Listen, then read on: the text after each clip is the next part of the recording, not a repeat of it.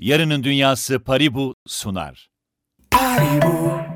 Efendim yarının gündemine hoş geldiniz. Bugün derinlemesine bir konu işliyor olacağız. Farklılaşan dünyanın birleştirici gücü, blok zinciri konuşuyor olacağız. Değerli konuğum ekonomist Efe Bulduk bizlerle birlikte. Efe hoş geldin. Hoş bulduk merhabalar. Şimdi farklılaşan dünyanın birleştirici gücü çok güzel bir cümle olmuş değil mi? Çok güzel bir tanımlama evet. olmuş bakacak olursak. Covid-19 pandemisiyle birlikte son yıllarda hem ekonomik hem de teknolojik anlamda büyük bir değişim yaşanıyor. Hı hı. Dolayısıyla farklılaşan bir dünyadan da bahsediyoruz ama ilk olarak günümüz dünyasını sen nasıl görüyorsun? Nasıl tanımlıyorsun? Nereye doğru gidiyoruz? İyi mi? Kötü mü? Ne dersin? Şimdi bu ben Avrupa'da çalışırken de sıkça üzerine konuştuğumuz bir konuydu. Ee, belli başlı gelişmeler, belli başlı ihtiyaçlar sonucunda ortaya çıkıyorlar. Hmm. Ee, ben aslında blok zinciri de buna yani blok zincir teknolojisinin bu kadar atılım yapmasını da buna çok bağdaştırıyorum. Biliyorsunuz mortgage krizinden sonra bir araya gelen bir, bir sürü cypherpunk'ın e, geliştirdiği bir Satoshi ile birlikte e, bir teknolojiden bahsediyoruz. E, yani finans sistemimiz belki yani bizi ilk defa dinleyenler ya da ekonomiyle yeni ilgilenmeye başlayanlar için çok eskiden gelen ve sürekli evrilen bir sistem. İşte dijital bankaların gelmesi vesaire. E, dolayısıyla dünyada birçok bankaya erişimi olmayan insan var. Finans sisteminden kopmuş insanlar var. Çok ciddi finansal krizler yaşıyoruz. Covid döneminde de e, birçok insanın şahit olduğu üzere çok ciddi para basıldı. Emisyonların artmasına bağlı enflasyon yaşandı. E, tedarik zincirinde çok ciddi sorun sorunlar vardı.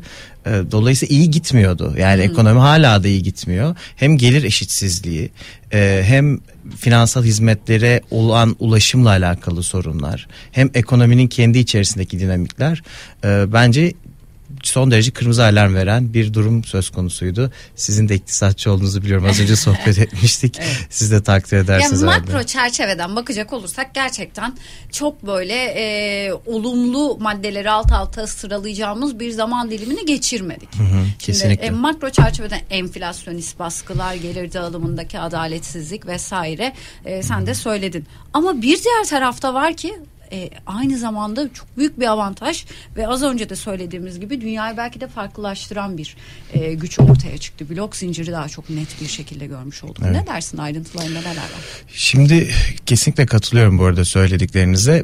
Zaten bazı katıldığım programlarda da söylüyorum. E, bu bir gemi gibiydi ve yelkeni rüzgarla dolmuyordu bu geminin. E, 2008'den sonra teknolojinin de gelişmesiyle bu geminin rüzgar, rüzgarla dolmaya başladı yelkenleri ve işte yeni kuşak biliyorsunuz böyle meme stock dediğimiz evet. komik hisse senetlerine falan GameStop gibi çok ilgililer. Kriptoya da çok ilgililer. Dolayısıyla burada bir ekonomi oluştu. Burada oluşan ekonominin gücüyle e, yeniliğe yatırım yapılmaya başlandı. İşte görüyoruz blok zincirle alakalı e, bu insanların bankaya ulaşım, finansal hizmetlere ulaşım sorunları ciddi çözülüyor. Regenerative e, finance diye bir şey var. ReFi Hı-hı. diyoruz. Burada e, geçen işte sene içinde Amerika'daydım. Sonra Bogota'ya gittim. Orada bir sürü yeni bilim insanının fonlandığını görüyoruz. Kitle fonlaması alanında çok faydalı blok zincir ve tokenizasyon.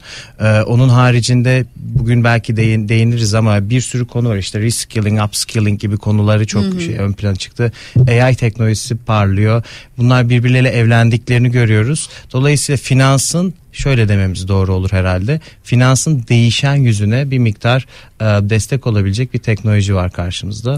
Zorunlu hale getirildi belki de bu değişim değil mi? Yani biraz sonra yine konuşacağız üzerine reskilling e, kısmı mesela. Hakikaten e, baktığımız zaman bazı şeyler eğer dönüşmezse e, bu değişen teknolojiye ayak uydurmazsa dolayısıyla yok olmayla e, karşı karşıya kalacak ve dolayısıyla e, bir zorunluluk haline e, geldiğini söyleyebilir miyiz? E, yani şey var ya böyle çok belki jenerik olacak değişmeyen tek şey değişimin kendisidir diye. Hı hı. Değişime ayak uydurma olmayan şirketlerde rekabetçi avantajlarını yitiriyorlar. Yani hı hı. bir şirket e, blok zincir teknolojisini kullandığında ilerleyen aşamalarda değiniriz. Maliyetlerini düşürebiliyor. Çünkü çok daha rahat şekilde o üretim süreçlerini takip edebiliyor. Maliyetleri düşünce rakipleri üzerine e, competitive advantage dediğimiz rekabetçi üstünlük kuruyor.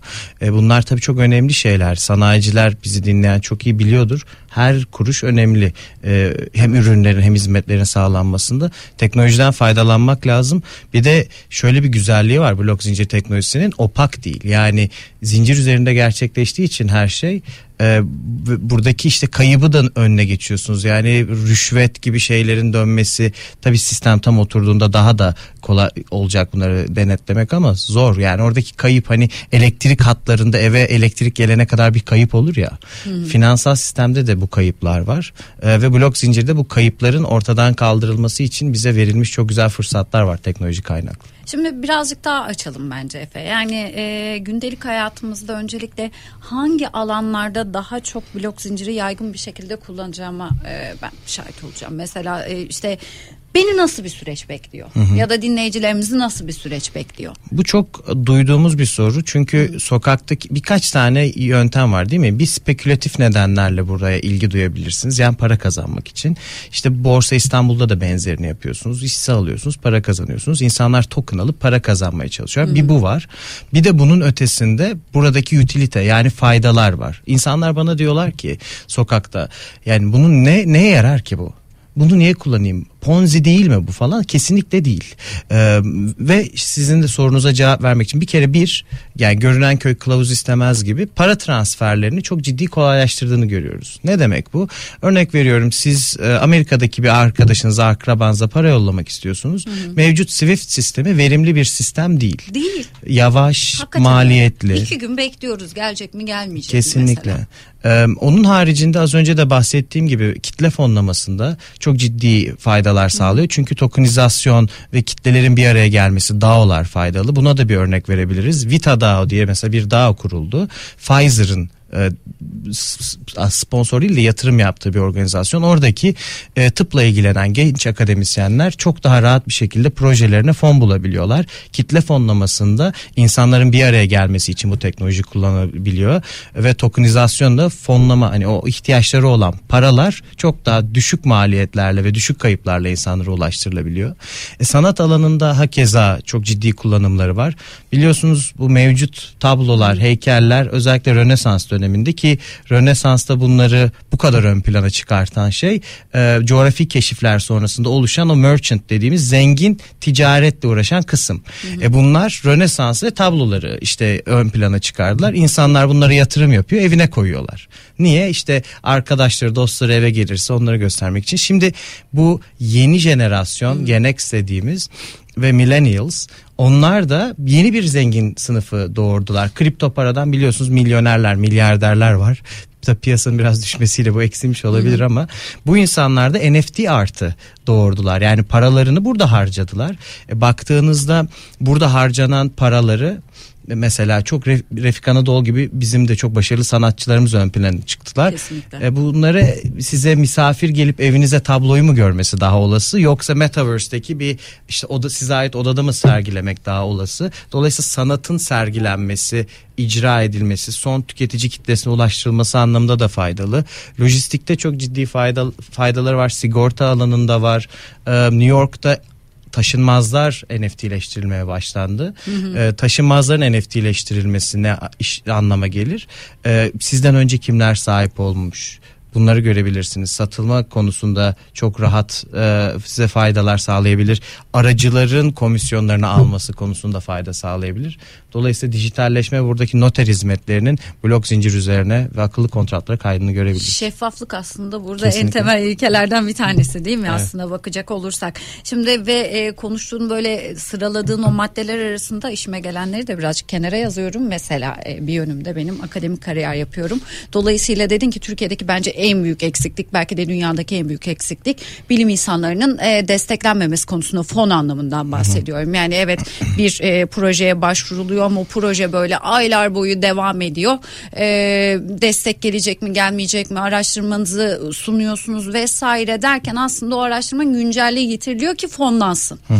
Şimdi e, hal böyle olunca az önce sen de söyledin e, bilim insanlarının fonlanması konusunda dedim. Bence çok önemli bir şey bu. Kesinlikle. Ülke ekonomisi açısından da önemli evet. yani bakacak olursak. Şimdi gelelim yani şunu demeye çalışıyorsun. Önünde sonunda aslında blok zincirin e, herkes bir e, parçası olacak. Yani burada herkes blok zincirin bir parçası olurken yolu blok zincirinden geçmeyen sektör ya da iş kolları bu kez hayatına nasıl devam edecek? Yok olmaya mahkum mu Efe bulduk?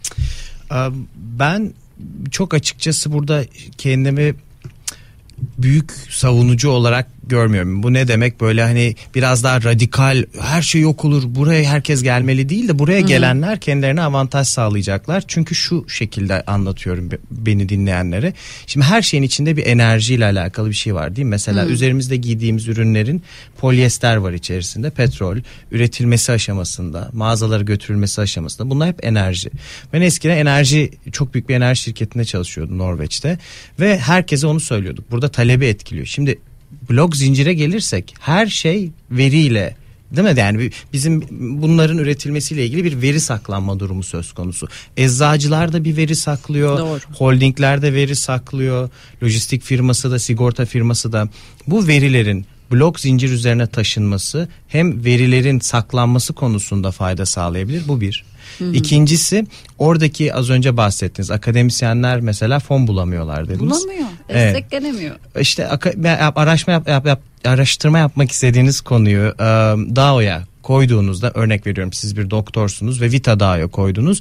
Transparan şekilde e, oylanıp fonun size ulaştırılması söz konusu var. Yani şunu kısaca özetleyeyim tekrar. Bir, verilerin saklanması. Hı hı. iki verilerin işlenmesi konusunda faydaları var. Muhteşem. Buraya gelmeyen şirketlerde e, kendi içlerinde oradan çıkan ekstra maliyetleri e, bir şekilde üstlenmek zorunda kalacaklar. Çünkü rakipleri maliyetlerini düşürerek önlerine geçecektir diye düşünüyorum ilerleyen sürede. Efendim yarının gündeminde değerli bir konumuz var ki blok zincir farklılaşan dünyanın birleştirici gücünü işliyoruz. Ekonomist Efe Bulduk'la birlikte. Şimdi blok zinciri derinlemesine konuşuyoruz ama Türkiye'deki aslında e, burada birazcık daha blok zincir adaptasyonunu da konuşmak istiyorum.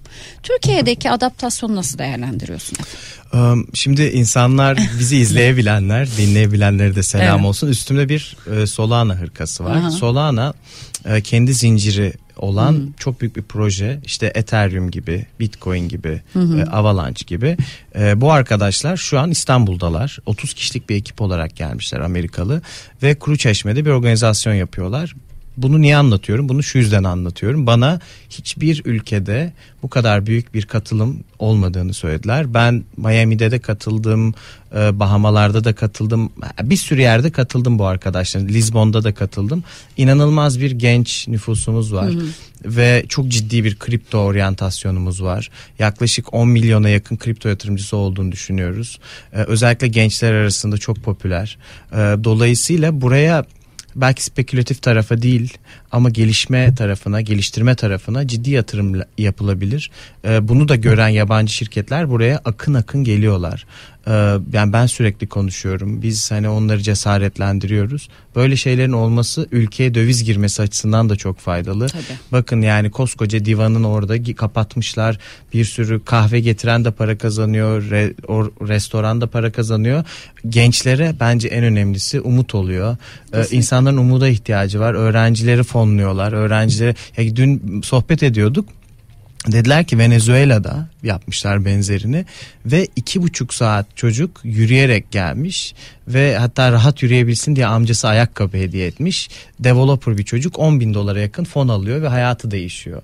Ee, yaptığı güzel bir projeyle ya yenilikten zarar gelmez. Her şeyi böyle ayarında yapmak lazım. Ne böyle aşık gibi sarılmak ne de böyle bir kenara itmek lazım Hı. diye düşünüyorum. Türkiye bu noktada iyi bir yerde bence dünyada. Ee, bu programın yarının gündemin işte birkaç bölüm öncesinde yine değerli konuğumla birlikte konuşurken OECD ortalamasına göre Türkiye'de finansal okur yazarlık ortalamanın üzerindeydi. Dolayısıyla Hı. belki şartlar, belki şu an geçirdiğimiz günlerden dolayı yani Türkiye işte ne bileyim mesela ekonomide swap kelimesinin karşılığında finanstaki swap kelimesinin karşılığında şu anda sokaktaki amcamız dahi biliyor. Ya da da kripto e, dünyasına baktığımız noktada hakikaten çok e, büyük terimleri e, şu anda karşılığını net bir şekilde tanımlayabiliyorlar. Şimdi şöyle şunu söyleyebilirim aslında bunu olumlu tarafından bakıyoruz yani adaptasyonun sen güçlü olduğunu görüyorsun. Peki buradaki potansiyel ve olası engeller nedir Efe? Potansiyel bence çok yüksek. Ee, yani ben devlet kademesinde devlet de buraya ilgili. Ee, Cumhurbaşkanlığı Dijital Dönüşüm Ofisi'nin ciddi e, emekleri olduğunu biliyorum. E, potansiyel çok yüksek az önce de bahsettiğimiz gibi ama olası engeller e, her şeyden önce ülkece çok zengin bir ülke değiliz. Bunu kabul etmemiz Doğru. lazım ve insanların belli başlı günlük sıkıntıları var. Ee, ne demeye çalışıyorum biraz daha basit şekilde anlatayım. Yarını ne yapacaklarını, ay sonunu nasıl bitireceklerini e, düşündükleri için insanlar böyle endişeleri olduğu için buradan para kazanmaya hedefliyorlar. E, ama bunu teknoloji yatırımı yapanlar bilir. Bugün yaptığınız yatırım size 3 yıl 5 yıl sonra döner. Ee, kripto paralarda da maalesef spekülatif yatırım döngüsüne düşüyorlar. Herkes para kazanmak için sürekli yatırım yapıyor. Para kazanmak için yatırım yaptıkları için hemen kaybediyorlar. Kimsenin sabrı yok.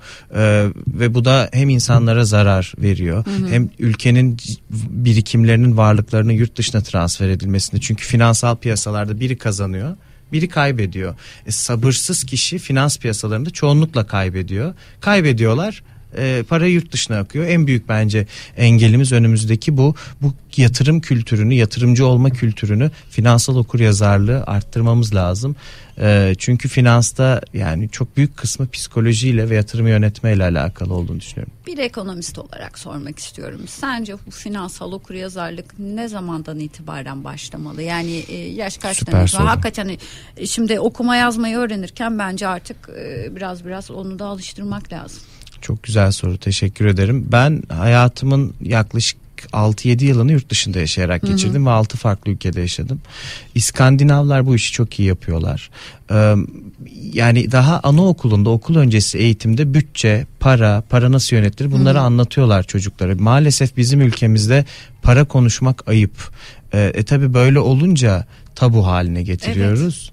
E, bütçe de yapamıyorlar. Benim çok eğitimli, çok yakın arkadaşlarım gelir giderleri dengesini bilmiyor. Şimdi önce birikim yapmanız lazım. Daha sonra yatırım yapmanız lazım. Yatırımı işte orada Litterman mo- modelleri var. Bir sürü model var. Yani modern Tabii. portföy teorisi var. Burada şekillendirmek, çe- çeşitlendirmek lazım. Ve bunu yapmayınca zaten birikim yapmayı bilmiyor. Yatırım da yapamıyor. O zaman kayıp oluyorsunuz. Yani kaybediyorsunuz. Sorunuzun cevabı o yüzden şu. Bence anaokulundan, okul öncesi eğitimde in- çocuklara böyle tabii ki yani bu bizim ya konuştuğumuz gibi değil ama daha eğlenceli, bütçeyle, parayla ilgili oyunlar e, ve toplumdaki finansal okuryazarlığın o seviyelerden başlaması gerektiğini düşünüyorum. Eskiden varmış sanırım. Yani ben 32 yaşındayım. E, sanırım bütçe dersi mi varmış? Yok bir, bir yani söylüyorlar 40 yaşındaki arkadaşlarım da öyle bir şeyler varmış eskiden ama şimdi yok okullarda Aynı, aynı maalesef. dönemlere denk geliyoruz. Dolayısıyla bende de öyle bir şey yoktu ama e, umarım tekrardan o dönemlere e, geri döneriz. Şimdi merkeziyetsizliğe gelelim biraz. Tamam. O halde hem gelecek diyoruz geçmişi konuştuk. Merkeziyetsiz geleceğimizde sence ne var? Merkeziyetsiz gelecekteki bir sürü fırsattan konuşabiliriz birazdan ama en büyük endişem insanların bunu abartıyor olması. Abarttığınız zaman bir direkt siyahtan beyaza geçmeye çalışıyorsunuz. Bu çok korkunç bir şey. Ee, dolayısıyla karşınızda da siz radikal bir şekilde karşılığını savunan bir kitle oluşuyor. Merkeziyetsiz e, gelecekte ne var? Şunu söyleyebilirim e, herhalde ilk olarak. Bildiğiniz gibi hepimiz sosyal medya kullanıyoruz. Ee, telefonlarımızın tarihi çok eski değil yani yeni bir Evet. tarihi var ve e, bu çok hızlı şekilde insanlar arasında yayıldı. Çok rahat bir şekilde hepimiz sosyal medyada fotoğraflarımızı paylaşıyoruz. Aynen. E, WhatsApp diye bir uygulama var. Herkes WhatsApp'ın içerisinde sevgilisine fotoğraf yolluyor. Oraya bir Bizim şey oluyor. zamanımızda MSN vardı. herhalde. evet MSN var. MSN'den girerdik. Aynen. Online mı? Meşgul mü? Dışarıda mı? Falan. Aynen. Ya bu sızıntılar olduğunda Amerika'da biliyorsunuz herkesin fotoğrafları ortalara saçıldı. Evet. Şimdi bilme aslında merkezi bir kuruma güvenerek e, tamam belki korunduğunu söylüyorlar ama onların serverlarında çok ciddi kişisel bilgilerinizi de paylaşıyorsunuz. Ya da onun ötesinde e, mesela profillerimiz var. Bizim için çok büyük anlam ifade ediyor. Bu Twitter profilleri, Instagram profilleri, YouTube profilleri. E bunlar Bu şirketlere ait. Bize ait değil.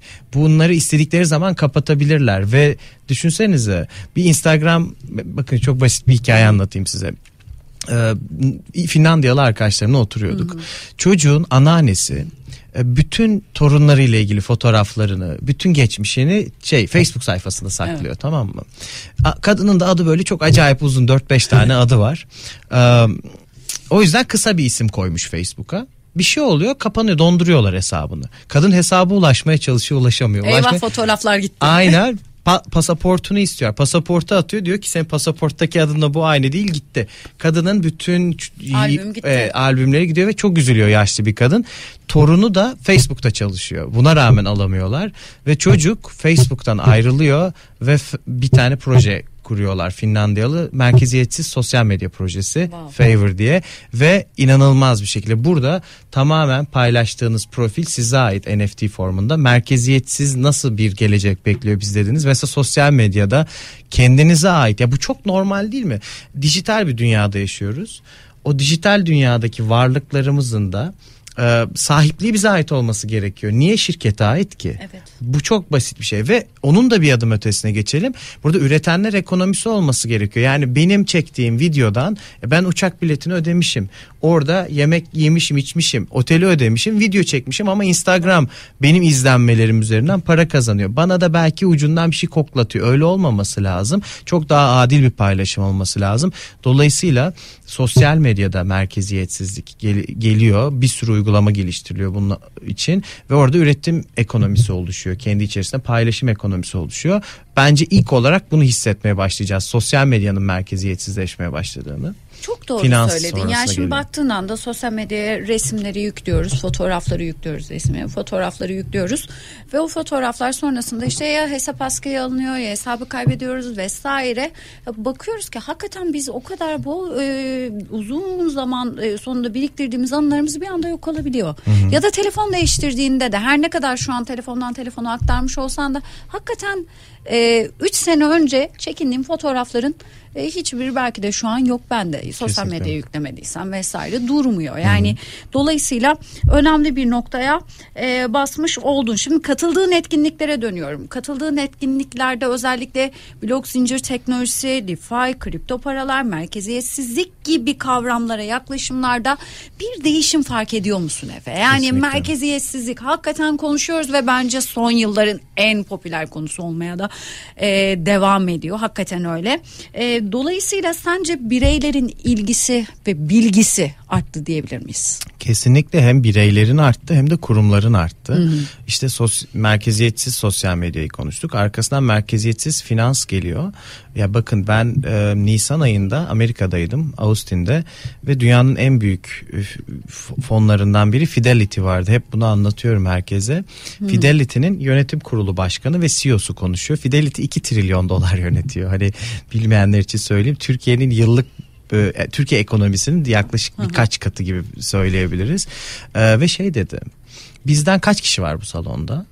50 kişi el kaldırdı. 150 kişi gelmişler e, konsensus eventine organizasyonuna yani burada Amerikalı kurumsalların inanılmaz bir ilgisi var ve burada bir reset yaşanıyor şu an e, işte over leverage dediğimiz fazla kaldıraç kullanan ve gereksiz risk alan ya da kötü niyetli hırsız şeklinde tabir hmm. edebileceğimiz insanlar eleniyorlar ve yeni bir yapılanma olacak. Bu yeni yapılanmanın neticesinde de burada merkeziyetsizlik de tekrar şekillenecek. Merkeziyetsiz finans da tekrar şekillenecek. Nasıl ki banka şekillendi, dijital bankacılık oluştu.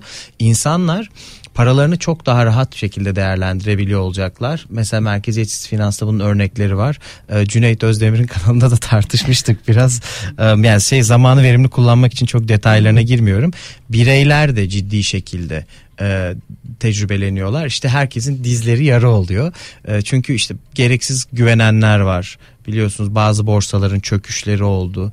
Ee, onun haricinde kullanmak arayüzler çok zor. Hmm. Ee, arayüzlerin o user interface dediğimiz arayüzlerin değiştiğine şahit e- ediyoruz. Bu şahitlik ediyoruz. Bu da user experience dediğimiz kullanıcı deneyimini değiştiriyor. İnsanların daha rahat anlayabildiği hmm. bir e, merkeziyetsiz uygulamalar bütünü decentralized apps, D-apps geliyor. Nasıl ki Instagram bir uygulama ve Instagram'ı kullanmamız bir süre aldı Ya biliyor hatırlarsınız birçok insan WhatsApp'ı siliyordu, Telegram'a geçiyordu değil mi? Evet. Ama bu bir fraction yani böyle rahat değil ya. Ben alışmışım kardeşim WhatsApp'a niye evet. sileceğim diyor. Ama bir süre aldı ve bir, bir kitle geçti. Şimdi merkeziyetsiz uygulamalarda da bunu görüyoruz. İnsanlar alışıyorlar, yaptıkları hatalardan ders alıyorlar. Daha önemlisi e, regülasyonlarla birlikte kurumsalların çok ciddi yatırım yapmaya başlayacağını az önce bahsettiğim örnekteki gibi görüyoruz. Gerçekten buna inanıyorsun değil mi? Yani gerçi buradaki beklenti oldukça yükseldi. Hı hı. Yani bu regülasyonların e, kurumsal yatırımcıları arttıracağını ve aslında e, bu dünyanın gerçek ve anlaşılabilir hakikaten değerinin çok çok daha yukarı yönlü e, çıkacağına inanıyoruz. Regülasyonların gelmesini istiyoruz aslında biliyor musun? Kesinlikle ben konuşma yaptığım okullarda geliştiricilere, kendi kurucusu olduğum şirketteki çalışanlara, diğer ortaklara da şunu söylüyorum ayakları yere basan şeyler yapmak lazım. Hı hı. Yani o burada blok zincir var işte yok yok edecek finansı, geleneksel finans. Hayır böyle bir şey yok. Yani şimdi bankalar yok mu oldu mesela dijital bankacılık geldi? Hayır. Sadece eksik olduğu kısımları tamamlıyor. O yüzden çok radikalleşmemek lazım. E, doğru değerlemeler yapmak lazım. Öğrenmek lazım. Çok da diretmemek lazım. Yani işte devletler bu, tabii ki regüle edecekler. Tabii ki vatandaşlarını koruyacaklar. Şimdi siyaset felsefesine gitmeyelim ama devletin görevi varoluş amacı budur zaten. Yani hani farklı şekilde savunanlar var. Evet. Hobbes, Hobbesianlar daha diyor her şeyi kontrol etsin. İşte Locke tarafı diyor ki bir kısmını kontrol etsin. Devlet vatandaşlarını korur. Burada finansal bir gelişim var, bir teknoloji var finansalın da ötesinde. E, devlet de burada vatandaşlarını koruyacak. Devletin regüle ettiğini gören para sahipleri de risk premiumu düştüğü için gelip buraya yatırım yapacaklar. Hmm. Artan yatırım var yani bunu görüyoruz. Hani bu bilimsel bir veri. Koyduğunuzda grafiği şöyle önünüze yatırım miktarı artıyor. İçerideki geliştirici sayısı artıyor. Fiyat da artıyor. Bir potansiyel var orada duruyor ve bizi bekliyor diyebiliriz aslında. Evet, Peki aklıma gelen bir soru. Ee, bunu tamamen doğaçlama yine sormak istiyorum. Aslında blockchain e, üçleminden biraz e, devam etmek istiyorum. Sence blockchain e, nedir? E, blockchain üçlemi nedir? E, ve bununla birlikte neden önem arz ediyor? E, bu kavram bize ve e, sence nasıl aşılabilir? Buradaki merkeziyetsizliği ve işte o merkeziyetsizliğin getirdiği sürati bahsediyorsunuz değil mi? Aynen öyle. Trilemma'nın içerisinde bilmeyenler için basitçe evet. özetleyelim. Yani her şey bir arada çok basit anlatacağım zamanı yememek için. Her şey bir arada olmaz. Yani hem merkeziyetsiz hem çok hızlı hem işte e, güvenli hem dağıtık falan olamaz gibi bir trilemmadan bahsediyoruz. Bunu zaman içerisinde aşmaya başladık. İşte mesela proof of stake'e geçilmesiyle ölçeklenme ile alakalı belli başlı sorunlar. Proof of stake nedir onu da anlatmak lazım ama şimdi çok böyle şey bir konu. Her birini iki, açıklayacaksak. Aynen, oo. iki kısmı da keskin bir bıçak gibi. bir aslında zincir var. Bu zincirin evet. üzerine veriler e, kaydediyoruz. Bu zincirin üzerine de merkeziyetsiz uygulamalar yapılıyor.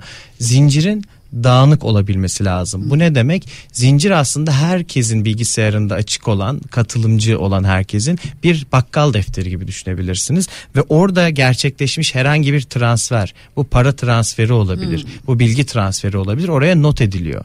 Ee, ne kadar çok zincire katılımcı varsa o kadar güvenli. Ne kadar az katılımcı varsa da o kadar hızlı. Şimdi buradaki sorun şöyle çözülüyor.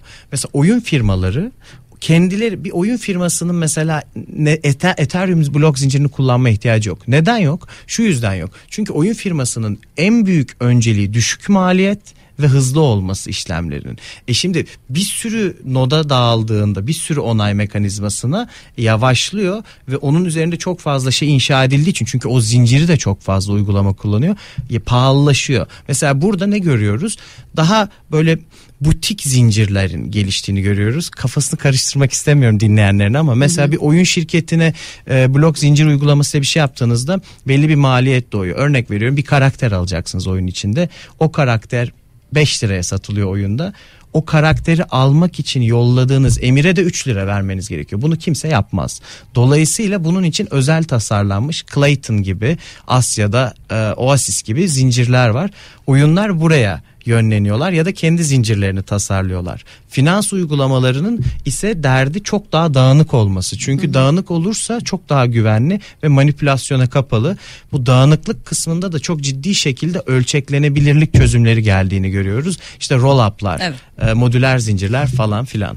Peki çok kısa bir şey sormak istiyorum. Şimdi programın başında söyledin ya reskilling ve upskilling yani değişen dünya teknoloji bizi buraya getirdi. Dolayısıyla son dönemlerde epey kullandığımız kavramlar.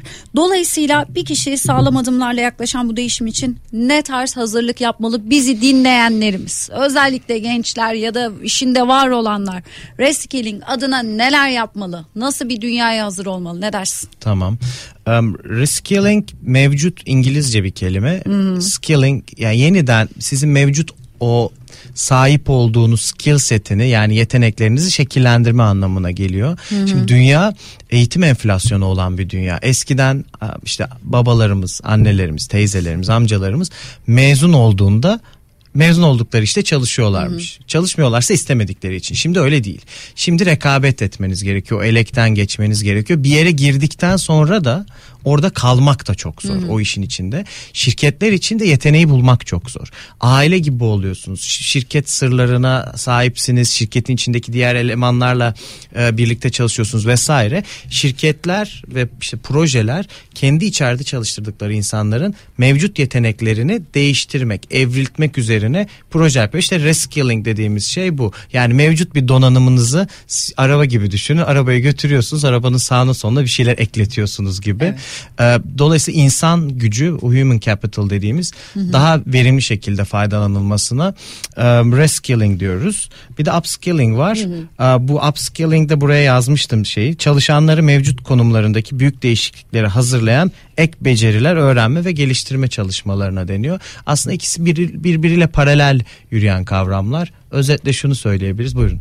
Hatta e, sen lütfen bitir ben onun üzerine bir bilimsel çalışmanın da atıfında bulunacağım sana. Um, yani yetenek çok değerli. Şirketlerin içerisine giren insanların bu şirket içerisinde bankacılıkta özellikle çok görüyoruz. Doğru. Bankacılar e, kendi çalışanlarını tekrar tekrar eğitme, onlara daha ek yetenekler kazandırma alanında çok uzmanlar. Böyle programları var Türkiye'deki bankalarında. Evet, işte reskilling ve upskilling de bunun yani mevcut yeteneği daha iyi hale getirmek. Mevcut yeteneği daha iyi hale getirmezse ve zamanla uyumlaştırmazsa bilimsel çalışmalar genelde makalelerde şöyle okudum.